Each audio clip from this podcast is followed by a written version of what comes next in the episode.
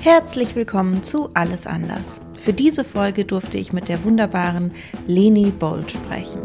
Leni ist Social Media Beraterin und wie sie selbst sagt, unfreiwillige Aktivistin für geschlechtliche Identitäten abseits binärer Geschlechtsstrukturen, weil sie selbst eine non-binäre Person ist.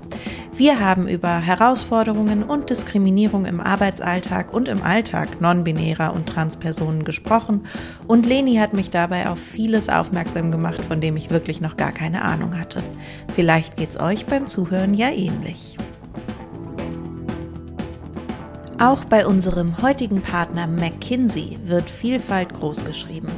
Denn erst die vielfältigen persönlichen und fachlichen Hintergründe der Beraterinnen machen McKinsey-Teams erfolgreich. Eine der Initiativen für mehr Vielfalt bei der Unternehmensberatung ist das LGBTQ-Netzwerk GLAM, das gleichzeitig auch als globale Plattform für Austausch und Vernetzung fungiert. Klingt spannend? Ihr könnt mehr darüber erfahren, wie LGBTQ-Vielfalt bei McKinsey gelebt wird unter vielfalt.mckinsey.de. In dieser Folge verwenden wir Begriffe, die vielleicht noch nicht allen von euch geläufig sind.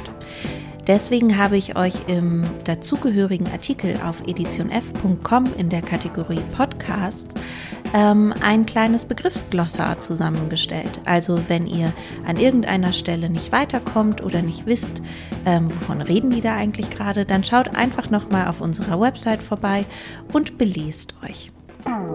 Alles anders? New Work kann doch wohl jeder. Ich würde auch gerne mal vom Strand arbeiten. Wir sind doch alle voll diverse. Etwas ganz Kluges mit Change Management. Ich denke, Flexibilität ist wichtig. Also ein Kickertisch ist absolut notwendig. New Work, Gehaltstransparenz, Recruiting, Work-Life-Balance. Alles anders. Hallo Leni, wie schön, dass du da bist. Ähm, ich steig direkt mit äh, ein paar harten Zahlen ein ins Gespräch. Ähm, ich habe gelesen, 50 Prozent aller Transpersonen in Deutschland sind arbeitslos, im Gegensatz zu fünf bis höchstens zehn Prozent der Gesamtbevölkerung. Und laut Studien liegt es nicht daran, dass die schlechter ausgebildet sind oder schlechter gebildet sind, sondern wirklich allein in diesem Transsein begründet. Hast du Erfahrungen aus deiner eigenen Community, aus deinem Umfeld, die das bestätigen oder vielleicht auch hoffentlich widerlegen können? Hi Lana, erstmal vielen Dank, dass ich bei dir im Podcast heute sein darf. Es ist mir eine Ehre. Ähm, ja, das klingt äh, total krass. Diese Zahl kannte ich nicht, aber ich kann die Erfahrung auf jeden Fall bestätigen. Ich habe ähm, vor vielen Jahren Modedesign studiert und habe so nach einem Nebenjob einfach gesucht für mich, so einen Werkstudentinnenjob.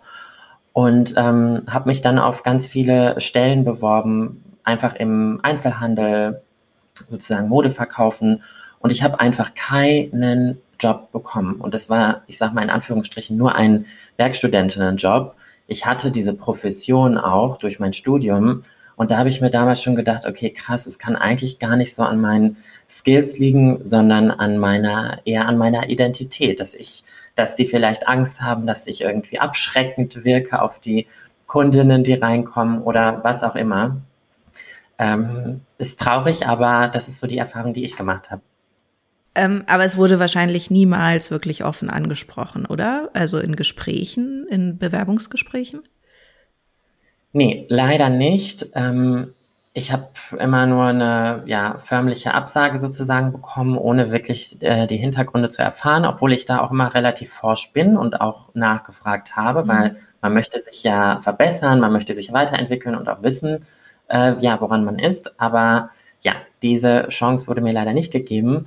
Und ich weiß noch ganz genau, bei einem Probearbeiten, bei einem relativ großen Mode, äh, Konzern war es sogar sehr, sehr unangenehm. Da wurde ich dann von einem Mitarbeiter total ausgefragt über meine Identität und meine Sexualität und ich fand das total weird und habe überhaupt nicht verstanden, warum das jetzt Thema ist. Und für mich war auch an dem Probetag schon klar, da möchte ich gar nicht arbeiten mit dem. Mhm. Aber ähm, ja, diese Erfahrung habe ich gemacht.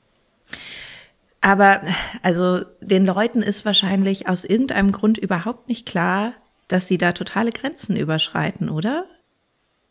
Mhm. Ja, das ähm, fällt mir immer wieder auf. Ich glaube, dass äh, trans- und nicht-binäre Personen so ein bisschen als Exoten gesehen werden in unserer Gesellschaft und sich viele Leute, vor allem, ich sag mal, aus der heteronormativen Welt, ja, das rausnehmen und sich denken, okay, jetzt äh, frage ich dich mal komplett aus, weil habe ich noch nie getroffen, so eine Person. Mhm. Wann habe ich noch mal die Chance oder so? Keine Ahnung, wo es herkommt, aber mhm. äh, das ist so ein bisschen, äh, ja, da, das ist ganz oft so, dass äh, Leute in Gesprächen so ein bisschen ähm, Grenzen überschreiten oder nach dem, ich sag mal, alten Dead Name fragen. Das ist für mich auch so ein Thema. Ich möchte eigentlich darüber nicht so gerne sprechen, aber ähm, ja, wie gesagt, das sind so mhm. Themen, die immer mal wieder angeschnitten werden. Das hört man, ähm, oder habe ich jetzt natürlich auch schon öfter gehört von zum Beispiel äh, schwarzen Personen, dass die so oft als so Aufklärungspersonal äh, äh, sozusagen für Rassismusfragen ähm, gesehen werden, ohne vielleicht auch sogar ExpertInnen auf dem Gebiet zu sein. Hast du auch das Gefühl, du wirst immer so äh, wahrgenommen als jemand, der jetzt erklären muss, äh, wie es läuft, wenn man äh, non-binär ist oder trans? Ja, auf jeden Fall. Ich habe ähm, ich immer gesagt, ich habe mir nie diese Rolle einer Aktivistin ausgesucht, sondern sie wurde mir durch meine Identität so ein bisschen zugeschrieben. Ich finde es auch okay, äh, wenn äh, Leute mich fragen, wenn Leute sich, wenn Leute unsicher sind, weil nur so können wir auch wachsen als Gesellschaft und auch im Unternehmenskontext. Also wenn jemand sich unsicher ist, wie spreche ich dich an, welche, äh, auf welche Toilette gehst du oder nicht-binäre Menschen allgemein, da kann ich gerne aus meiner Erfahrung heraus sprechen, wenn das Leuten hilft. Aber ähm, wie du schon gesagt hast, ist es tatsächlich oft so, dass Leute mir dann auch so diese aktivistische Rolle zuschreiben, ohne dass ich sie mir selber eigentlich gegeben habe. Mm, verstehe. Wir hatten ähm, jetzt äh, in diesem Jahr in der Tat auch unsere erste äh, non-binäre ähm, Praktikumsperson im Team. Und ähm, ich muss sagen, obwohl ich äh, natürlich auch alleine schon durch meinen Job viel ähm, mit ähnlichen Themen mich irgendwie befasse, ist mir da erst aufgefallen, dass ich in meinem privaten Umfeld äh, bisher gar keine non-binären Personen ähm, habe oder auch Transpersonen. Ähm, und in dem Moment, wo mir das aufgefallen ist, hatte ich auch auf einmal so ein bisschen Angst, dass ich im Umgang mit unserer dann neuen Praktikumsperson irgendwas falsch machen könnte. Ähm, oder zum Beispiel genau in dieses Muster verfalle, was du gerade sagst, ja, dass ich, äh, dass ich dann irgendwie Fragen stelle, die vielleicht gar nicht gestellt werden oder beantwortet werden wollen, ja, von dieser Person. Ähm, deswegen haben wir dann im Team, weil ich irgendwie gefragt habe, hey, geht's noch jemand anderem so? Äh, sollen wir uns irgendwie vorbereiten? Haben wir so ein bisschen so ein Mini-Workshop gemacht, um einfach dieser Situation aus dem Weg zu gehen, dass diese neue Person ins Team kommt und sich erstmal komplett erklären muss und auch in einem letztendlich sehr persönlichen und intimen Rahmen irgendwie vielleicht sogar erklären muss oder dann in so eine Erklärung Erklärungsnot gerät. Was würdest du Unternehmen generell raten, wie sie mit vielleicht auch so einer Erstsituation umgehen sollen? Mhm. Ich finde das auf jeden Fall extrem fortschrittlich, wie ihr das gemacht habt, weil ihr der Person sozusagen ähm, so eine Art Erklärungsnot abgenommen habt, indem ihr eben so einen kleinen Aufklärungsworkshop gemacht habt. Das würde ich mir auch echt mal wünschen für äh, BER, Flughafen, für Deutsche Bahn und so, weil das sind leider auf die, ähm, auf die Bereiche, wo ganz viel misgendert wird und wo man ganz oft in unangenehme Situationen kommt mit dem Personal. Ähm, das ist eigentlich so der erste Schritt und ähm, wenn du zum Beispiel ein Onboarding mit einer trans- oder nicht-binären Person machst, dann frag vielleicht im Vorfeld per E-Mail, was ist dein Pronomen, wie möchtest du angesprochen werden und das reicht dann eigentlich auch schon, meines ja. Erachtens nach. Wir haben da auch in der Tat super viel gelernt fürs Team. Ähm, wir machen jetzt zum Beispiel einfach wirklich immer, wenn äh, eine neue Person ins Team kommt, machen wir erstmal eine Vorstellungsrunde. Die haben wir immer gemacht, ne, wo wir uns als Team einfach einmal vorstellen und ähm, haben aber ähm, einfach als Zusatzinfo fügen wir alle unsere Pronomen freiwillig mit in diese Vorstellungsrunde ein und haben sie auch inzwischen in unseren E-Mail-Signaturen und so einfach, um so eine Hürde auch zu nehmen. Ne? Also das sind ja so super kleine Kniffe irgendwie irgendwie, die echt nicht wehtun ähm, oder Zeit kosten oder was auch immer. Ähm, aber wahrscheinlich einiges erleichtern für non-binäre Menschen, oder? Ja, ja, voll. Ich habe auch in deiner E-Mail-Signatur ähm, dein Pronomen gesehen und fand das total cool und dachte mir erst so, hey, das gucke ich mir ab, weil das habe ich selber auch nicht. Ah. Ähm, aber klar, guck mal, heutzutage haben wir so viel Kontakt über, über E-Mail. Warum nicht da sich sozusagen direkt vorstellen? Dann umgeht man sogar eine, diese Frage, ne, die man sonst, sonst stellen würde. Voll. Und ich meine, man kann ja generell auch äh, nicht immer an Namen ablesen, äh, entweder welches Geschlecht steckt hinter dem Namen oder ähm, auch, wie möchte die Person vielleicht angesprochen werden. Ja, also äh, wenn man auch aus dem binären äh, aus der binären Struktur, einfach Denkstruktur auch mal rauskommt, ne? Ähm, und ja. das macht es für alle eigentlich leichter. Ähm, voll, stimme ich dir voll und ganz zu. Hast du, du hast ja gerade gesagt, auch so aus deinen Vorstellungsgesprächen damals in, im Studium noch für WerkstudentInnen-Stellen, ähm, Hast du mal so diese Berührungsängste, die ich vielleicht auch gerade so geschildert habe, ne? Oh, Mache ich irgendwas falsch? Ähm, vielleicht sage ich lieber gar nichts, bevor ich was Falsches sage oder so. Ähm, begegnet dir sowas oft? Ähm, Ganz ehrlich, ich glaube nicht. Ich bin selber so eine sehr, ich sag mal, offene Person und wenn mir etwas Neues oder Unerwartetes entgegenkommt, ich glaube, oder das ist so meine Ansicht, wenn man eine Person höflich fragt, wenn man sich unsicher ist und ähm, das auch so transportiert, dann ist das kein Problem. Also wir sind alles nur Menschen und wir haben nun mal manchmal Fragen im Leben und äh, solange man das, ähm, ja, wie gesagt, höflich formuliert ist das total in Ordnung. Mir persönlich ist es nur manchmal aufgefallen, ähm, Surprise, oft von Männern, dass ähm, die sich äh, so unsicher fühlen mit mein, in meiner Anwesenheit und oder unsicher in ihrer Identität dann oder Sexualität und dass sie dann auf so eine aggressive Art und Weise ähm, versuchen, Informationen aus mir rauszuholen oder eine Frage zu stellen. Und das finde ich dann unangenehm und auch voll unangebracht. Ähm, das sollte man nicht tun, natürlich. Ja gut, Aggression ist natürlich in der Regel unangenehm, kann ich total nachvollziehen. Aber wie, also kannst du ein Beispiel bringen? Ähm, wie, also was heißt so Aggression in dem Fall? Mm, zum Beispiel, zum Beispiel so die Frage zu stellen, guck mal, ich ähm, bin hin und wieder mal am Flughafen. Jetzt aktuell zu Covid heißt natürlich nicht mehr so oft, aber ähm, da gibt's ja diesen Bodyscanner. Und ähm, das wissen viele nicht, aber das Personal äh, drückt vorher immer auf so einen Knopf Mann oder Frau, bevor du in diesen Scanner reingehst. Und da hatte ich hin und wieder echt so komische Situationen, wo sie mich dann voll angemacht haben, so nach dem Motto, was bist du denn jetzt? Bist du ein Mann oder eine Frau?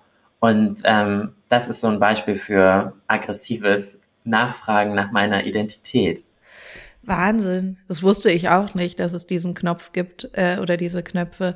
Das ist, äh, erinnert mich sehr ähm, an viele Themen, die wir so auf dem, äh, auf der Basis des Gender Data Gap besprechen, ne, für Männer und Frauen, aber auch da natürlich noch super binär denken in den Geschlechterrollen. Ne? Also was wird sozusagen in der Wissenschaft untersucht für, für und von Männern und andersrum.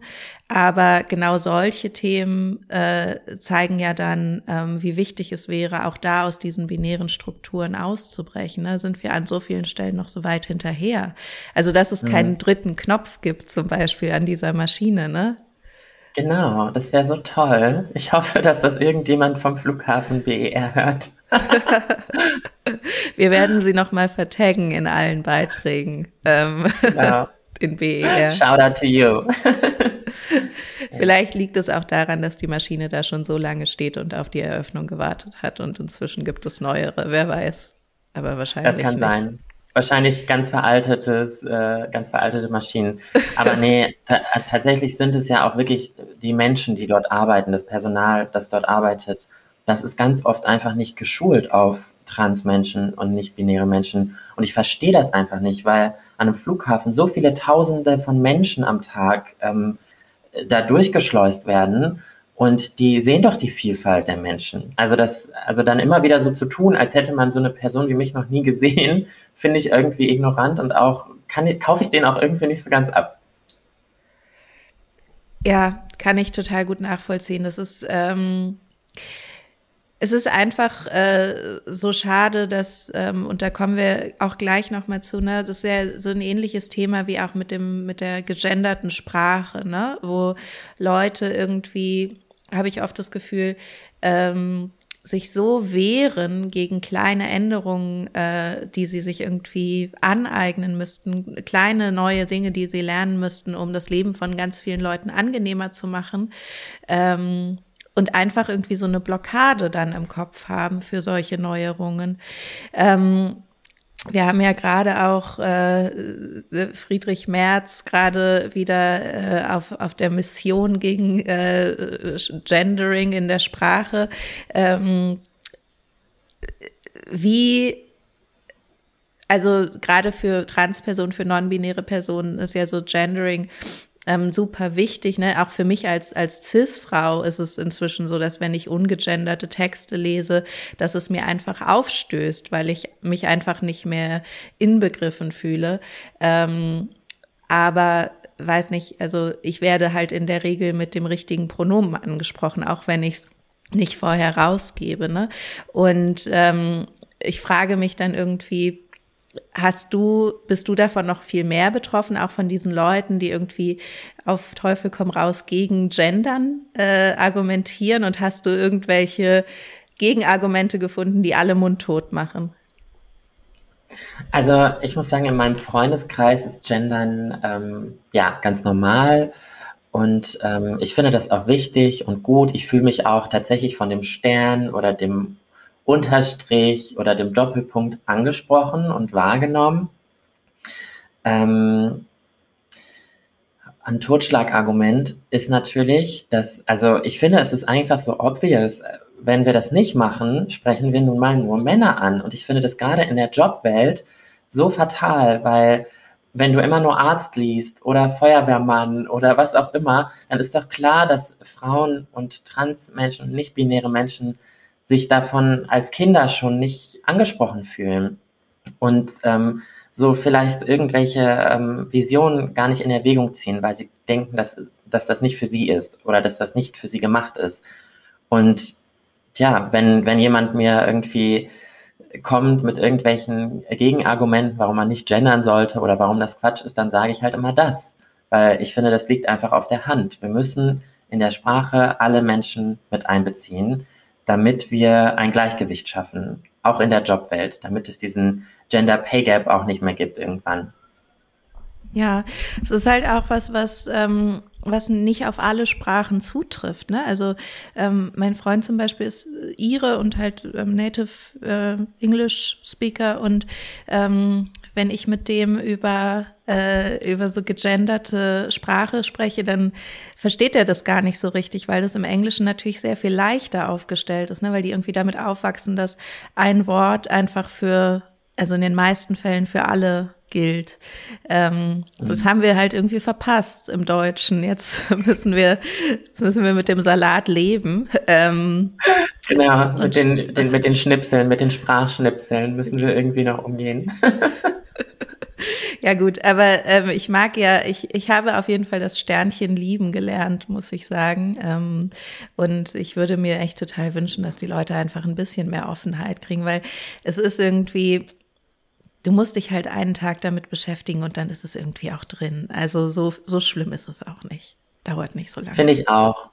Und ich stelle mich auch manchmal bei Leuten vor, wenn ich lustig drauf bin, äh, mit ich bin Leni und ich bin das Gender-Sternchen, weil ganz viele Leute, also das Problem ist ja oft, Leute checken das nicht, die keinen Kontakt haben zu Transpersonen oder nicht-binären Personen. Deswegen fragen die sich, für wen ist denn dieses blöde, in Anführungsstrichen, Sternchen? Und äh, deswegen stelle ich mich manchmal so vor, damit Leute verstehen, okay, da, damit fühle ich mich angesprochen und andere Leute, die sich so identifizieren wie ich auch. Hm. Vielleicht muss ich das in deinen äh, in den Vorstellungseinspieler mit einbauen, den ich gleich noch aufnehme. Kannst du machen. Ich habe mit dem Gender-Sternchen gesprochen. Ähm, wie ist es denn? ich meine, du bist Social Media Beraterin, du hast super viel Kontakt mit Unternehmen und wahrscheinlich auch aus unterschiedlichen Welten letztendlich, ne? Also äh, wie passiert, also passiert es dir, dass die Leute dich, weiß nicht, im Erstkontakt falsch ansprechen oder so?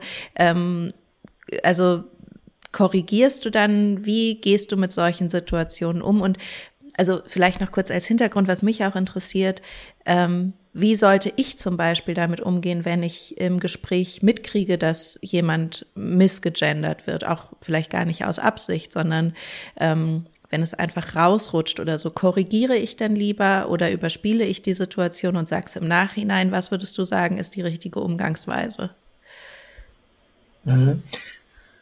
Ähm, also ich würde sagen, wenn du in einem Gespräch oder an einem Gespräch äh, teilnimmst und eine Person misgendert wird, dir das auffällt, dann kannst du das auf jeden Fall sagen und auf jeden Fall einfach kurz korrigieren und sagen, äh, schau mal, ich glaube, das war das falsche Pronomen, fertig. Ohne da jetzt, also auf der anderen Seite ist nämlich immer das Problem, dass man dann so einen riesen Hehl draus macht und das ist dann der Person oft unangenehm. Das sollte man eben versuchen zu vermeiden, aber eben auf eine, ich sag mal, ganz normale, natürliche Weise die Person korrigieren. Das ist für mich eigentlich so die, der beste Weg. Ja. Ähm, ist das so die eine Art, wie man Ally sein kann? Ähm, was, was kann man noch machen? Gerade um es vielleicht auch äh, non-binären Menschen, Transmenschen in der Arbeitswelt ähm, leichter zu machen. Also was kann ich mhm. machen, um äh, an eurer Seite zu stehen?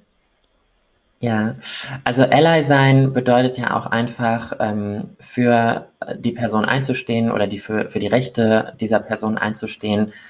Das kann beim Gendern anfangen, das kann aber auch bei, ich sag mal, diskriminierenden Aktionen der Fall sein. Wenn du zum Beispiel in der U-Bahn was mitkriegst und dann eine nicht-binäre Person angegriffen wird, einfach nur weil sie so ist, wie sie ist, dass man dann halt einschreitet und der Person hilft und fragt, hey, geht's dir gut, ist alles okay?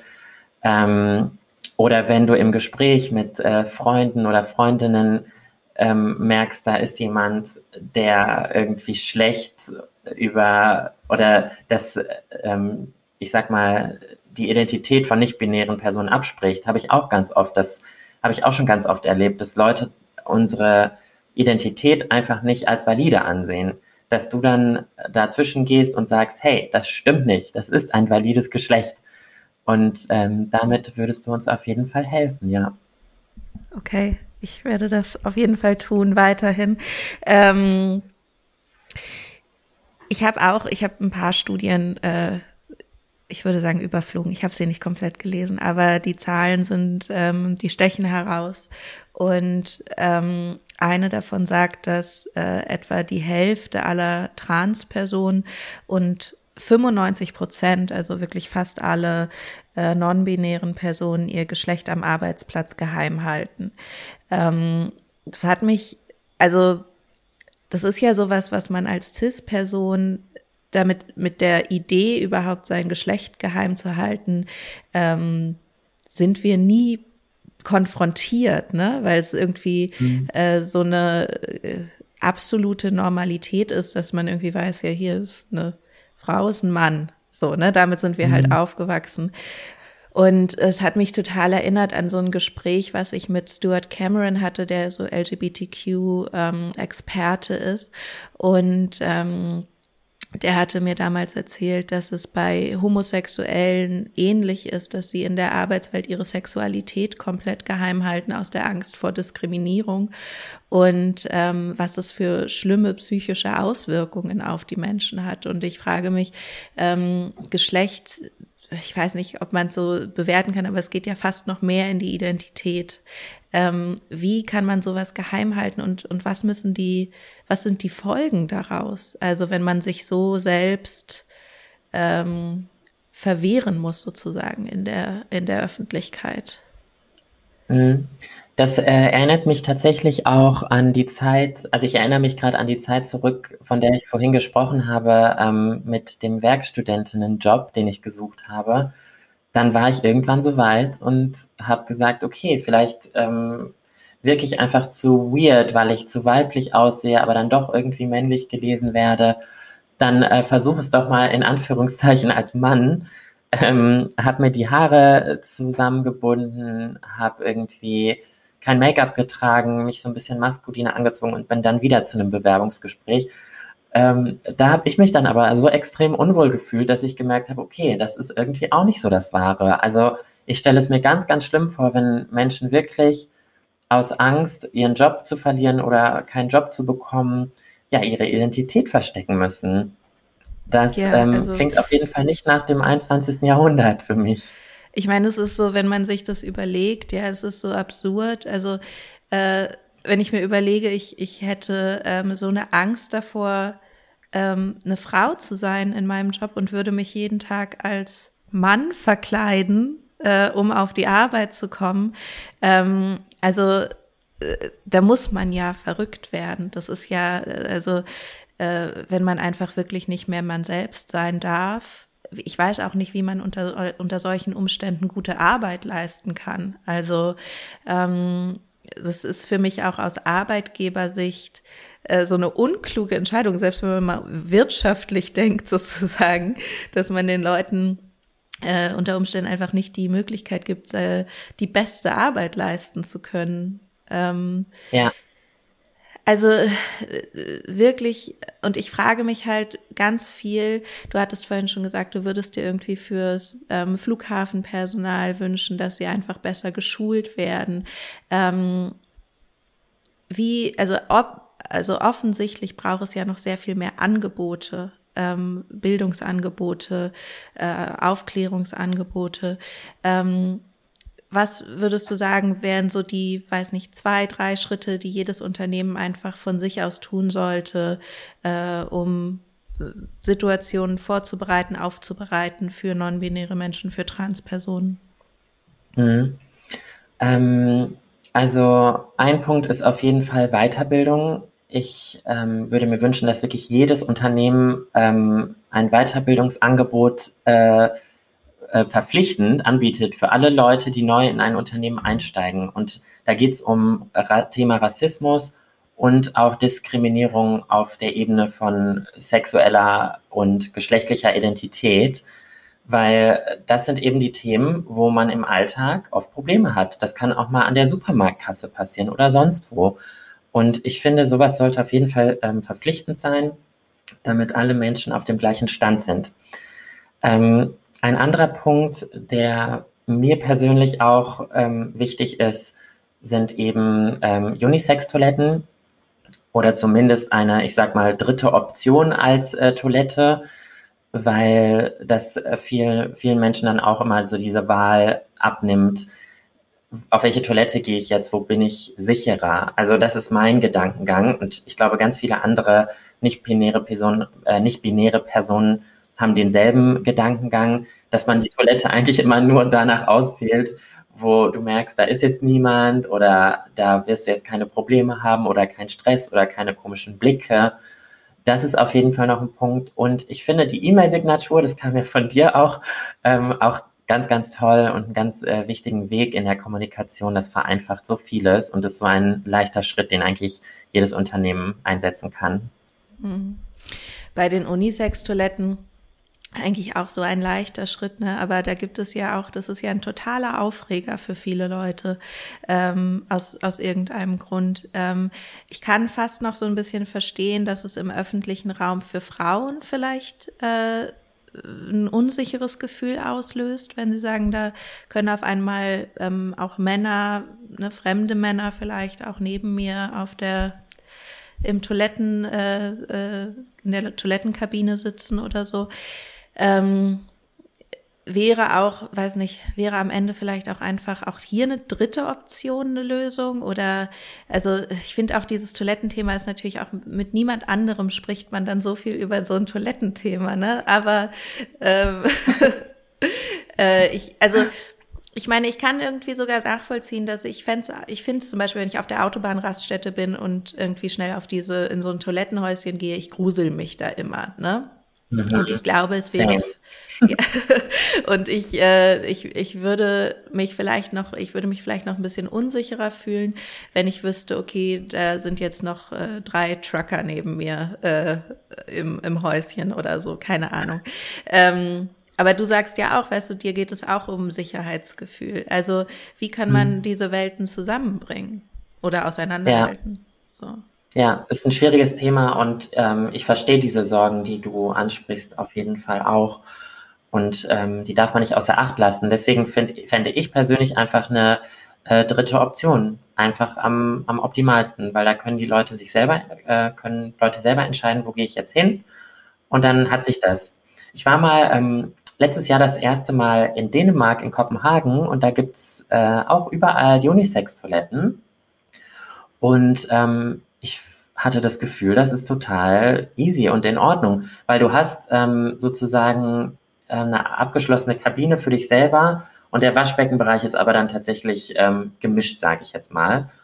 Und ich kenne jetzt keine Studien oder so, ne? Würde mich mal interessieren, ob da jetzt irgendwie mehr Gewalt oder sexuelle Übergriffe oder sowas geschehen sind, nachdem die diese Änderung gemacht haben oder nicht. Fände ich auf jeden Fall mal ganz spannend. Ja, wahrscheinlich, also wenn jetzt ein Typ in eine Toilette geht, weil er jemanden vergewaltigen will, dann tut er das wahrscheinlich egal, welches Schild draußen dran steht, ne? Also ähm, gut. Aber True. ja, Ja. würde mich auch interessieren. Ich glaube, ich schaue das mal nach. Ähm, du hast äh, letztes Jahr mit meiner Kollegin Anne-Kathrin Heyer gesprochen und ihr ein Interview gegeben für eine Kampagne, die wir gemacht haben. Und ähm, da hast du auch gesagt, dass du so in deinem Job als Social Media Beraterin, vor allem anfangs, als du in die Selbstständigkeit gegangen bist, ähm, auch manchmal einfach so Bedenken hattest, auf KundInnen zuzugehen. Ähm, auch wahrscheinlich kommt da auch wieder eine ähnliche Sorge mit ins Spiel, die irgendwie aus deinen Bewerbungsgesprächen damals entstanden ist. Ne? Wie werde ich wahrgenommen? Äh, wie soll ich mich geben? Ähm, was ist so der Mechanismus, den du daraus für dich entwickelt hast inzwischen? Mhm. Ähm, trotz meiner Sorge, die ich damals hatte bei der Kunden, Kundinnenakquise, ähm, kann ich sagen, ich habe äh, keine schlechten Erfahrungen gemacht, auch wenn ich in, ich sag mal, sehr klassischen Unternehmensbereichen unterwegs bin ähm, oder alteingesessenen, sage ich mal. Ähm, waren alle total offen und ich wurde auch nicht misgendert oder so. Also da habe ich echt gute Erfahrungen gemacht. Welche Bereiche sind es, in denen du hauptsächlich unterwegs bist? Ähm, zum Beispiel Hausbau ähm, bin ich unterwegs oder ich betreue auch einen Zahnarzt. Ähm, ich betreue auch eine Bierfirma, das ist nochmal was ganz anderes. also du siehst schon, es ist äh, sehr bunt gemixt bei mir. Und ähm, wie gesagt, meine Sorge war auf jeden Fall unbegründet. Ich habe einfach gemerkt, den Leuten geht es um meine Profession, den Leuten geht es darum, dass sie Ziele erreichen wollen. Und das finde ich ist eine super Grundlage, weil ich kann die, die Leute sozusagen mit meiner Arbeit und meinem Talent überzeugen. Und ähm, was ich sozusagen darstelle, was meine Identität ist, ist nicht so wichtig. Und ähm, was ich daraus gelernt habe, ist einfach selbstbewusst agieren. Je selbstbewusster du sozusagen auftrittst, desto weniger Unsicherheiten hat auch dein Gegenüber. Und ich glaube, dass ich ein paar Jahre jetzt nochmal zurückgerechnet in meiner Studentinnenzeit ähm, war ich einfach mir meiner Identität noch nicht so bewusst und war vielleicht auch nicht so selbstbewusst und das strahlst du ein, als Person einfach aus. Also das ist natürlich jetzt schwer zu sagen, ne? das ist jetzt kein Tipp, der von heute auf morgen funktioniert. Jeder Mensch muss für sich irgendwie äh, den eigenen Weg gehen und sich in seiner Identität finden. Aber ich fühle mich jetzt gefestigt und habe auch das Gefühl, dass ich das in so einem Kundenakquisegespräch dann auch rüberbringen kann, diese Selbstsicherheit. Und das gibt den anderen dann witzigerweise auch eine Sicherheit. Ja, kann ich verstehen, kann ich total nachvollziehen. Ähm, ist ja generell so mit Menschen, ne? Wenn du jemandem sehr unsicheren gegenüberstehst, dann hat man irgendwie immer auch ein bisschen das Gefühl, man müsste vielleicht was ausgleichen oder so und das macht die Situation meistens ein bisschen unangenehm. Ähm, oder irgendwie Genau. geht die Augenhöhe vielleicht auch dadurch ein bisschen verloren hier und da. Ähm, du hast mir auch vorhin erzählt, dass du äh, äh, Social Media Accounts für deine KundInnen betreust. Ähm, und da dann einfach auch äh, ungefragt sozusagen anfängst, gendergerechte Sprache zu benutzen. Ähm, merkst du, dass es was besser macht auf deren Accounts, in deren Social Media Performance? Das ist auf jeden Fall der kleine Aktivismus, den ich betreiben kann, was in meiner Hand liegt. Und ähm, da hat sich auch bisher noch niemand drüber beschwert. Ich habe das einfach gemacht. Und ich finde, das ist nun mal die moderne Sprache, in der wir schreiben und sprechen. Und ähm, ich glaube, dass das vor allem image-technisch für Unternehmen auch gut ist. Also gendergerecht zu schreiben ist die moderne Art und Weise, mit äh, den Menschen da draußen zu kommunizieren, um eben alle anzusprechen. Und ähm, deswegen denke ich, dass das image-technisch für jedes Unternehmen auf jeden Fall positive Auswirkungen hat. Mhm. Ähm, du hast schon ganz viel aus deinem eigenen Leben erzählt heute. Ich habe trotzdem immer so ein paar Fragen, die ich standardmäßig stelle in diesen Gesprächen. Ähm, magst du mal teilen, was der schönste Moment in deiner Karriere für dich bisher war? Der schönste Moment in meiner Karriere, lass mich mal kurz überlegen. Ähm, ich glaube, das war Mitte letzten Jahres, wo ich mich sozusagen dann komplett ortsunabhängig gemacht habe und nach Mallorca ausgewandert bin. Es war immer mein großer Traum, ähm, als digitale Nomadin äh, zu arbeiten und ortsunabhängig mit meinem Laptop von überall aus arbeiten zu können und das war am Anfang noch nicht so möglich, weil ich zum Beispiel Foto- und Video, äh, Videomaterial für meine Kundinnen selber aufgenommen habe. Und ähm, das habe ich dann aber outgesourced an äh, eine ganz liebe Kollegin, die das ganz toll macht. Und bin dann den Schritt gegangen und habe den Schritt gewagt, ins Ausland zu gehen und äh, ja, von dort aus zu arbeiten. Und das war ähm, so eines meiner größten Ziele eigentlich, die ich mir immer erträumt habe. Jetzt bist du aber gerade in Berlin, hast du vorhin gesagt, ne? Genau, ich bin gerade in Berlin für ein äh, geheimes Projekt. Ähm, ich bin hier noch ein paar Monate und äh, werde dann nach dem Projekt aber wieder ähm, vorerst auf jeden Fall zurück nach Mallorca gehen. Und ich habe sogar überlegt, ob ich ähm, dieses Jahr auf ähm, Gran Canaria oder Fuerteventura überwintern werde, weil das dann noch ein bisschen wärmer ist. Oh, ja, ähm, ich kann, ich vermisse die Sonne und, und die Palmen und das Meer gerade so sehr. Ich äh, äh würde dir sehr empfehlen, es zu tun, damit es dir, äh, damit deine Sehnsucht nicht so groß wird wie meine. Ähm, wie, ähm, was war der wütendste Moment in deiner Karriere? Der wütendste Moment. Hm, würde ich tatsächlich auch wieder zurückführen. Das war natürlich ganz, ganz, ganz am Anfang meiner Karriere auf die ähm, Werkstudentengeschichte. Da war ich wirklich wütend und habe hab mir auch, ich hatte sogar Angst, ähm, ja, meine Identität zu offenbaren, weil ich dachte, ich werde niemals erfolgreich sein, so wie ich bin als nicht-binäre Person. Ich werde niemals die Möglichkeit haben, im Job Erfolg zu haben. Und das war so ein, so ein Mindset-Ding, das hat mich echt verfolgt und äh, da war ich einfach traurig und wütend darüber, über die Gesellschaft und über die Welt, in der ich lebe. Ähm, glücklicherweise hat sich das natürlich nicht bestätigt und wir leben natürlich auch in einer Gesellschaft, die im stetigen Wandel ist und ich habe auch das Gefühl, dass es Jahr für Jahr und Tag für Tag immer ein Stückchen besser wird. Das ist so der optimistische Ansatz in mir. Was war denn dann, weil wir jetzt äh, öfter mal auf diese, auf diese Phase äh, zu sprechen gekommen sind, was war denn dann der Knoten, der diese Erfahrungen aus der äh, damaligen Bewerbungsphase hat platzen lassen für dich? Ähm, tatsächlich ist da auch der Knoten für mich geplatzt äh, und ich habe für mich entschieden, dass ich mich selbstständig machen werde. Weil ich wusste, ähm, wenn ich selbstständig bin, bin ich mein eigener Boss, ich kann meine eigenen Regeln machen und ich kann mir auch meine Kundinnen aussuchen.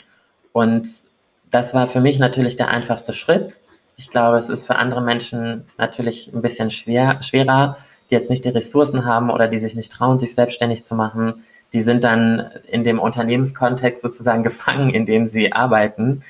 Aber das war so ähm, ein Schlüsselmoment für mich. Da habe ich für mich entschieden, ich möchte mich selbstständig machen, ich möchte mich ähm, von diesen Normen befreien.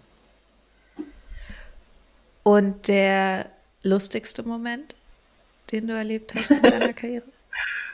Der lustigste Moment, warte mal, ach, es gab so viele lustige Momente. Ähm, der lustigste Moment. Ah, der lustigste Moment war eigentlich, ähm, wo ich mit der Bierfirma unterwegs war und äh, die Jungs von der Logistik äh, mit der Kamera begleitet habe. Weil das ist einfach so eine ganz andere Welt für mich. Und ähm, ja, war auf jeden Fall war ein cooler Tag und ich bin auch immer mal offen, so in andere Branchen und in andere Bereiche reinzuschnuppern, auch wenn ich das persönlich jetzt niemals machen würde. Ähm, war ein sehr, sehr lustiger Drehtag.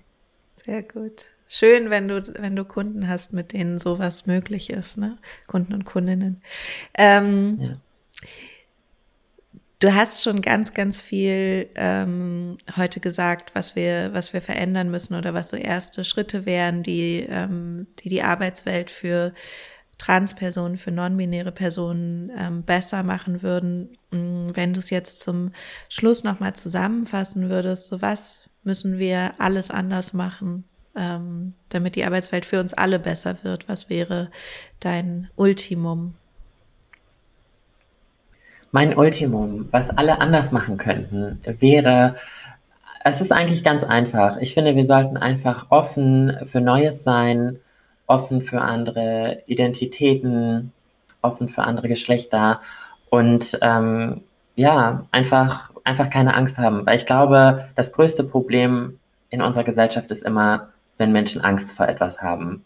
Menschen haben Angst vor Geflüchteten, Menschen haben Angst vor Identitäten, die sie nicht kennen, Menschen haben leider auch Angst vor anderen Hautfarben und ähm, diese Angst müssen wir den Leuten nehmen. Und das ist so der einfachste Schritt oder der erste Schritt in eine Unternehmenskultur, in der wir uns alle wohlfühlen können.